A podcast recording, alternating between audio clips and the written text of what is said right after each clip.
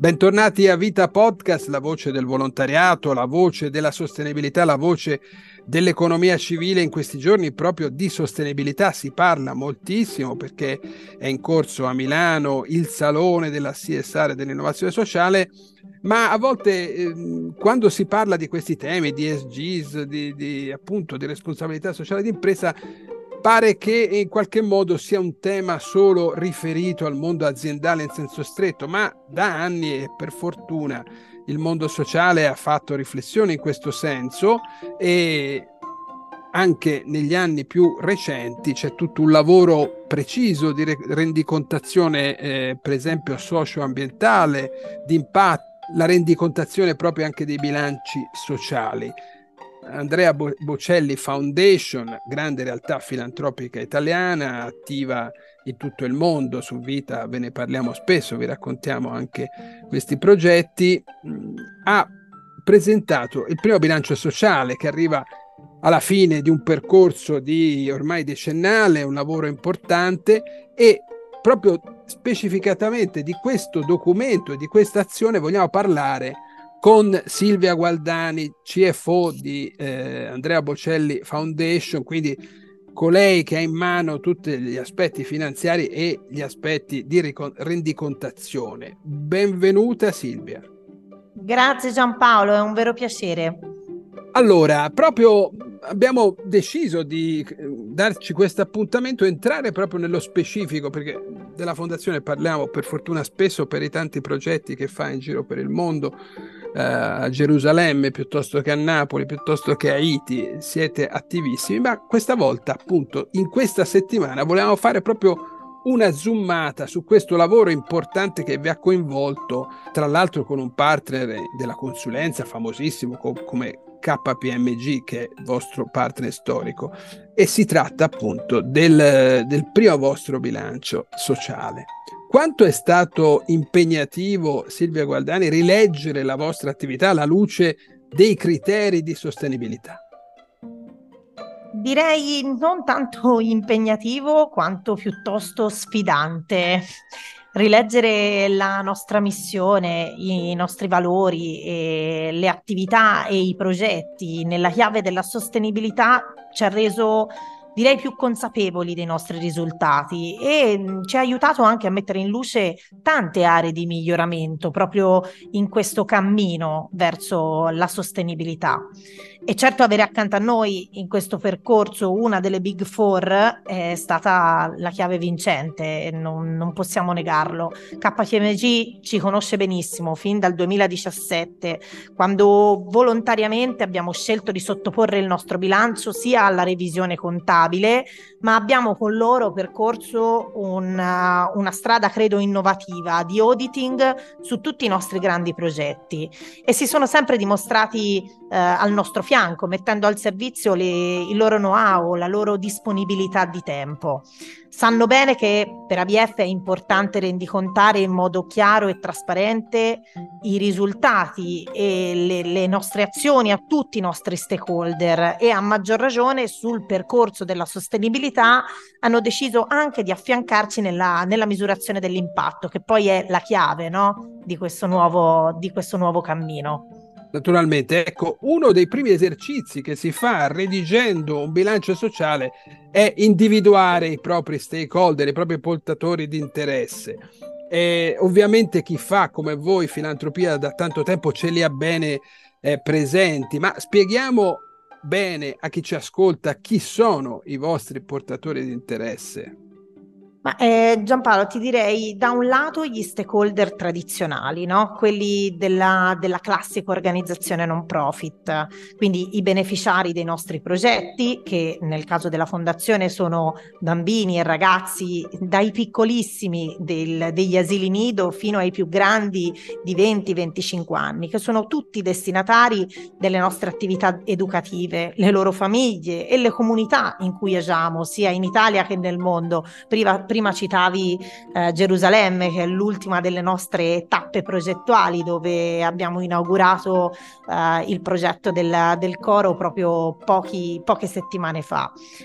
Dall'altro ci sono sicuramente i donatori e i partner di progetto, eh, soggetti fondamentali grazie al cui contributo eh, riusciamo a portare a termine le varie attività progettuali nei modi e nei tempi stabiliti. Nel caso della fondazione però mh, credo che sia importante l'analisi eh, di, di, altri stakeholder, di stakeholder che forse per altri enti del terzo settore sono meno eh, diciamo meno importanti, meno determinanti, ma che per noi fanno veramente la differenza. Da un lato gli enti pubblici con cui collaboriamo in modo costante approfondito, proprio con, l'obiet- con l'obiettivo di creare valore per la collettività nel rispetto delle norme e dei sistemi locali che per noi vanno preservati prima di ogni cosa e dall'altro le imprese e il mondo corporate in generale, fatto di eccellenze, di professionisti che mettono il loro network, il loro know-how e il loro approccio al servizio della missione della fondazione. Ecco, loro ci danno quella visione alternativa verso cui credo tutto il terzo settore debba, debba tendere.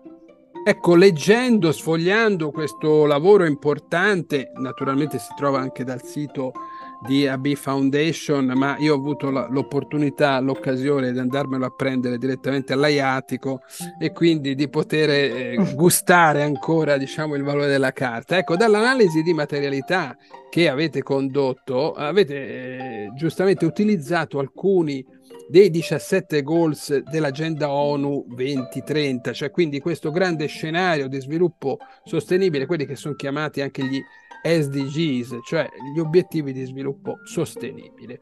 E, e, fa impressione, ecco, come l'azione di una fondazione filantropica possa impattare in tanti di questi obiettivi, cioè l'azione normale di una fondazione pur importante, pur eh, dinamica come siete voi, però va a colpire nel suo lavoro quotidiano tanti obiettivi. È questo, diciamo, un orizzonte eh, già eh, strutturato, consolidato o sperate di aggiungerne altri di obiettivi nel vostro lavoro futuro? Beh, allora, innanzitutto mh, il, il, lavoro di, un, di, uniformare quelle che sono le richieste e gli obblighi ministeriali propri degli enti del terzo settore alla logica degli SDG non è, non è stato facile. Abbiamo puntato su un approccio integrato che dunque ci aiutasse a rispondere sia alle esigenze proprie del bilancio sociale che a quella degli standard di rendicontazione internazionali e abbiamo deciso contemporaneamente di uniformarsi proprio ai goals della, dell'Agenda 2030 di cui tu parlavi. L'individuazione quindi delle tematiche materiali e la misurazione del proprio impatto eh, sono, state, sono state cruciali e ci hanno aiutato a prendere coscienza del reale impatto che effettivamente l'attività progettuale della Fondazione è in grado di generare. Obiettivo del bilancio 2023 direi non tanto quello di eh, crescere in termini di impatti quantitativi, quanto più lavorare su uniformare i KPI di valutazione di impatto e le modalità di raccolta dati e rendicontazione nel tentativo di creare uno standard reporting interno che sia allineabile a tutte le tipologie progettuali della fondazione, sia in Italia che all'estero. Eh, noi eh, abbiamo veramente diversi programmi e progetti che spesso anche dal punto di vista dei beneficiari raggiunti piuttosto che degli obiettivi di progetto sono assai diversi e credo che la sfida per l'anno prossimo sia trovare quegli standard di rendicontazioni uniformi che ci consentano in un modo più agevole di trasmettere il reale impatto ai nostri stakeholder. Certo, e colpisce sempre in questo documento una davvero dettagliatissma sezione dedicata ai progetti. Per ogni progetto c'è proprio un inquadramento, c'è un, un, quasi un'ossessione rendicontativa, mi, pa, mi passi eh, Silvia questo, questa, questa espressione, no? Credo che merito sia anche del, del, fatto che voi vi siete nel tempo strutturati con decisione, cioè leggevo qualche numero, voi eh, eh avete con, con, voi, a parte il gioco di parole, 72 persone fra dipendenti, collaboratori e volontari, perché sono volontari importanti di quelli che si impegnano con regolarità. Nell'ultimo vita, quello di settembre, c'era proprio il ritratto di una di loro. E, tra l'altro investite anche nella loro formazione. Oh, mi ha colpito un numero, avete speso 1100 euro pro capite in formazione. Ecco, è importante essere strutturati per arrivare a questi livelli di rendicontazione? Ma direi che è la chiave, è l'elemento differenziale che può e deve far evolvere il terzo settore al pari degli altri. Sono indispensabili gli investimenti in formazione sulle hard skills, ma anche e soprattutto sulle soft, che sempre di più fanno la differenza, in particolare quando si ha a che fare con l'empowering, che è un po' diciamo la nostra bandiera, la bandiera di ABF. È necessario dare valore però a chi lavora nel terzo settore, arricchendolo di professionalità, di metodologie nuove e cercando di mutuare, secondo me, dal, dal primo e dal secondo settore un nuovo approccio. E credo che la strada della, della, sostenibilità ci aiuti in questo, perché individua per tutti i settori, merceologici e non, perché i, le organizzazioni non profit non fanno, no, non producono, non, non, non fanno prodotti, certo. però individuano un percorso comune a tutti i settori e tracciano degli obiettivi comuni, confermando la centralità del capitale umano nella persecuzione degli obiettivi delle imprese e delle organizzazioni e rafforzando la convinzione che veramente la differenza la fanno le persone, anche quei volontari che appunto nell'ultimo numero di vita erano così ben valorizzati. Grazie Silvia. Eh, naturalmente il motore di una realtà filantropica internazionale come la vostra è la raccolta fondi. Eh, qualcuno potrà dire, beh certo con un fondatore che si chiama Andrea Bocelli è più facile, sicuramente aiuta, però c'è un grande, grandissimo lavoro quotidiano eh, di struttura dal basso eh, e non c'è sempre il fondatore in ogni eh, momento di questa azione. Ecco, c'è nel bilancio una fotografia interessante di questa vostra capacità, ma eh, il segreto un po' è attrarre, attrarre donatori, attrarre persone che si fidano di voi. Vogliamo raccontare anche qual è diciamo, la fotografia dei, dei vostri benefattori che voi eh, rilevate da questi, da questi dati? Eh, la raccolta fondi di ABF direi che proviene per circa il 98% da soggetti privati. Mm, tieni presente che gli unici contributi pubblici, se così li vogliamo chiamare, sono quelli del 5 per 1000, che per noi rappresentano purtroppo in questa fase una, diciamo, una porzione ancora ridotta. Eh, quindi i donatori di ABF sono per lo più individui, grandi donatori italiani, esteri, che decidono per pura filantropia di sostenere i progetti della fondazione perché credono in quello che ABF eh, trasmette e soprattutto in quello che fa. Ci piace chiamarci la fondazione del fare eh, perché vogliamo che i nostri progetti e le nostre attività parlino per noi. Abbiamo però anche grandi gruppi corporate, quindi le imprese che sempre più negli ultimi anni trovano in noi eh, un partner all'altezza dei loro standard di rendicontazione e in grado di dialogare in un modo aperto e sostanzialmente alla pari. Ci sono poi le organizzazioni e gli altri enti non profit erogativi che scelgono i nostri progetti per perseguire la loro missione. E, ma credo che mh, diciamo una bella fetta vada comunque assegnata alla raccolta da eventi.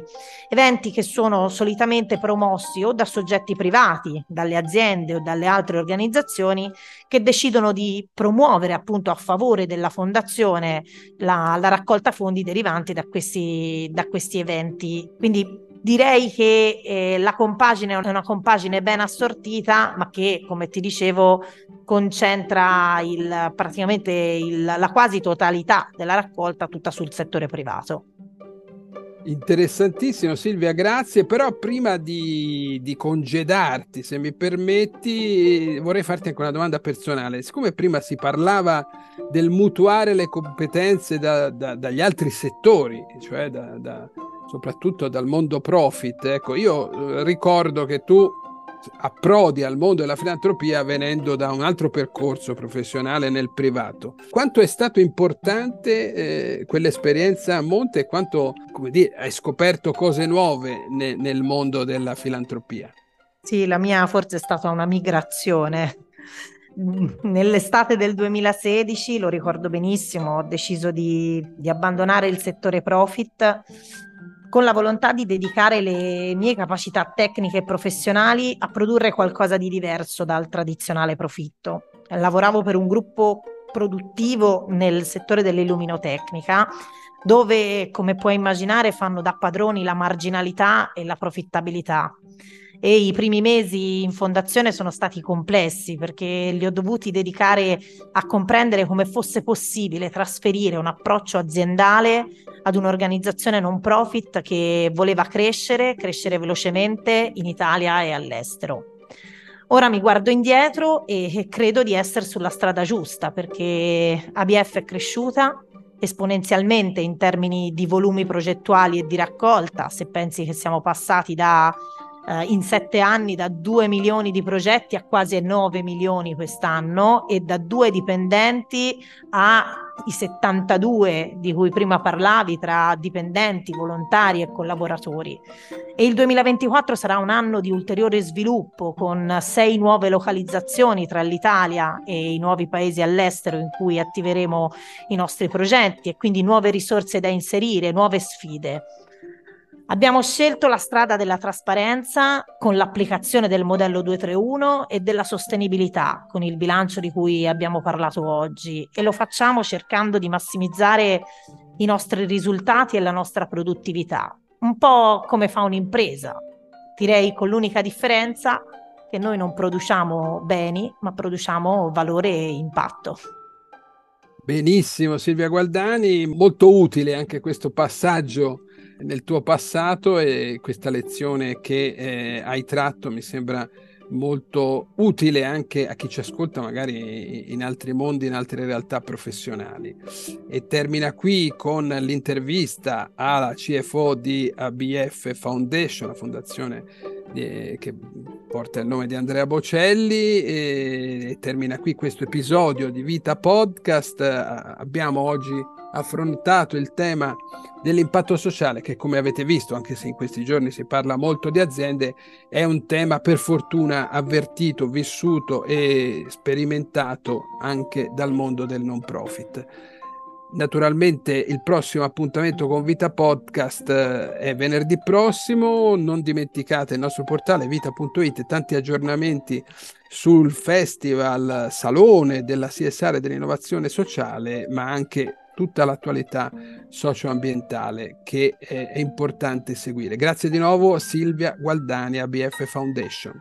Grazie.